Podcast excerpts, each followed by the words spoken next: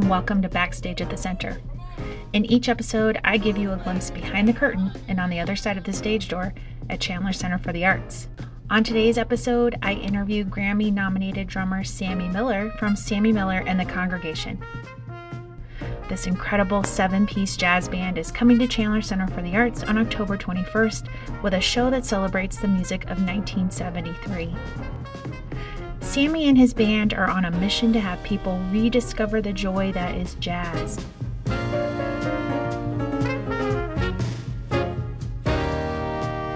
So thank you so much for joining me today. I really appreciate it. Tell me a little bit about how did Sammy Miller and the Congregation come about? So I, I grew up, I'm actually, I'm one of five. I grew up playing in a family band. It's how I learned music. Uh, it's how I, uh, me and my siblings would get together every day after school and we would sludge our way through um, different uh, old songs, Louie Louie, Serpent U S A. Uh, I learned music that way. Um, so familial was always how I, the community part of it, that's always how I connected to music. Um, and while I was studying at the Juilliard School, I was noticing um, a lot of music took itself very seriously, and a lot of music I was seeing in New York was was pretty inaccessible. So rather than just complain about the things I didn't like in music, I decided, why don't I try to start building something out with people who are like-minded, people who um, are interested in in music as a joyful expression, as something community-based, familial, going back to just how I was playing as a young child. So. Um, I found those people pretty quickly, Alfonso Horn and Ben Flocks and everybody, David Liner, the folks that I play with today. So we found each other and we started playing with a whole bunch of different elements of form and improvisation, integrating humor. And um, that that's that's really what we're doing. That's really great. How was it that you decided that jazz was maybe the form that you would express this in? Oh, well, that's the music that always uplifted my soul. As a young kid growing up in the nineties, that was the music I loved. Louis Armstrong, Duke Ellington. Also as a, as a, as a form, going back to the initial intent of that first generation of jazz artists, they were very much mixing high art with high level entertainment. And I think people got kind of confused as generations went on what jazz had to be or not be. And I thought that people started limiting the range of the possibilities of jazz. And I was just interested in, in using this form again, again, its initial intent, the way the, the initial, the, the pioneers played it.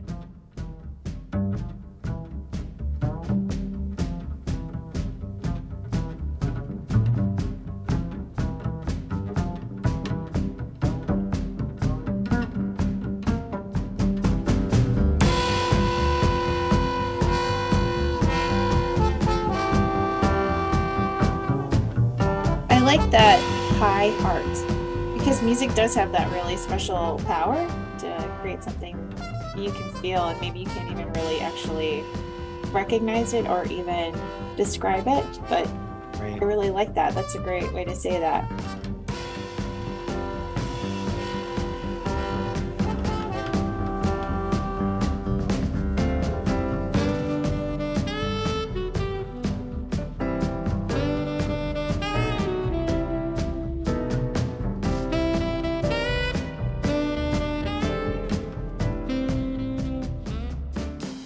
So where did this passion come from that it had to create, that you wanted to create music that was joyful? Like, where did this passion come from and how did, how is that driving you now? I find most people who are creating are first and foremost solving for themselves, whatever it is that they, that's what I would want to see. I'd want to see a concert where I felt included and I felt seen and interacted with. If I'm going to something, I wouldn't want to be bored. I wouldn't want to see something where the musicians were under rehearsed. Um, all the things I didn't like. I, so I have a passion for building something I'd want to see.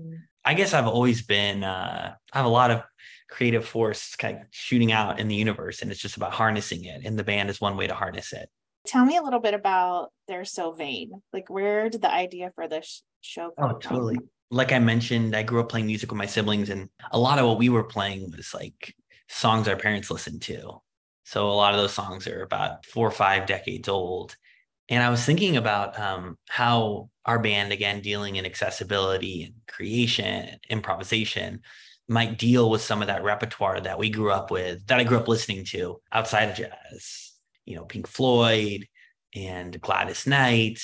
There's just so many songs that ended up in every wedding we go to now that was was written in that year. So I thought it, was, it would be kind of fun to bring a jazz spin to some of that music um, that isn't initially, maybe upon first inspection, isn't jazz, but it has so much creative force and, and also just great songs. Like those are really like very nostalgic songs, like that everyone does know, right? Like you said, and like you know the words to all of those songs. You're like, why do I know that? Yeah. The same way I think jazz musicians of the twenties were like, everything that they were collectively working on were amazing. I think the songwriting in the early seventies is pretty remarkable. I think it has become this genre that maybe for some people, if they don't know it, it might feel unapproachable, right? Like it's for cool people, it's complex. What suggestions do you have for them to maybe get more cozy with it? Listen to us, come see us. No, I agree. I think it's, that's why I got on this warpath, is I feel like jazz isn't accessible.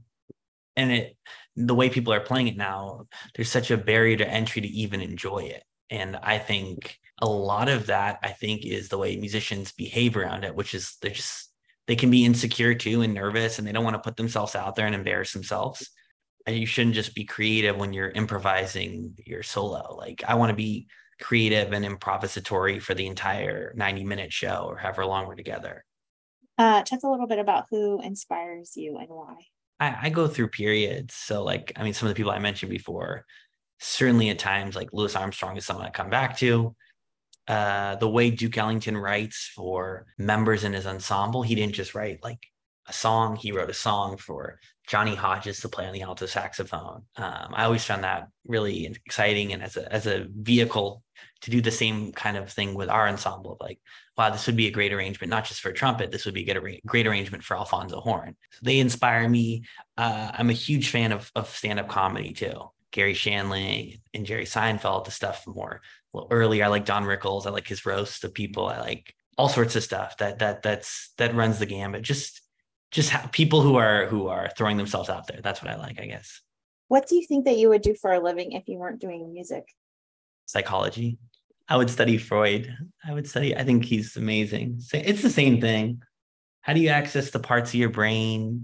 I mean, music is cool because it's, it's a lot of the stuff that language, like the English is, hasn't caught up to the language of music. And I think the same thing for Freud and, and psychology and just, and everyone that came after him. I really like that English hasn't caught up to the language of music. But it's true, right? Their music can express things that you're like, oh, I didn't know that I really felt that way. So what do you want people, obviously joy, what do you want people to walk away with when they come to the show? Just feeling better than however they felt when they showed up. I think life is really challenging. I think life is, it's beautiful, but I think it's really challenging. And I think art, particularly the art the congregation is creating, should be an, a moment of peace and and and should be a Um, a spark to to make people feel a little better than than they did before coming to see us. So we always like to ask, who are you listening to right now? Um, I was listening to the Ahmad Jamal Trio. It's a record called Live at the Pershing. It's one of the first records I got into ever when I was listening to jazz as a teenager. Also because we're working on an arrangement inspired by something of his. So a lot of the listening is stuff that I was working on. Um, And then I'm actually listening to a ton of Allman Brothers. So that's on our list for the seventy-three show, for the They're So Vain show. And I think I'm really, I think that they're a fascinating ensemble. I've got to know J-Mo a bit, the original drummer in that band. And um, and we played some with him, the congregation's done some stuff with him. And, and that music is just like so inventive, so creative. They're, they're going so hard. To your point about passion, those guys have so much passion. It's funny. I was actually uh, a friend and I. A friend of mine and I are creating a playlist of cover songs, and uh, it's a, it's really amazing to me. I think some of my favorite is actually uh, Johnny Cash. Oh my gosh, doing oh, some that, really great covers. Yeah, the stuff he did later, the Unearthed, the, the yeah, those are so great. What he does, uh, Hard Times Come Again No More. That's one of my favorite from that record. Yeah, it's really fantastic. Oh, this is great. Thank you so much for the time. I appreciate it.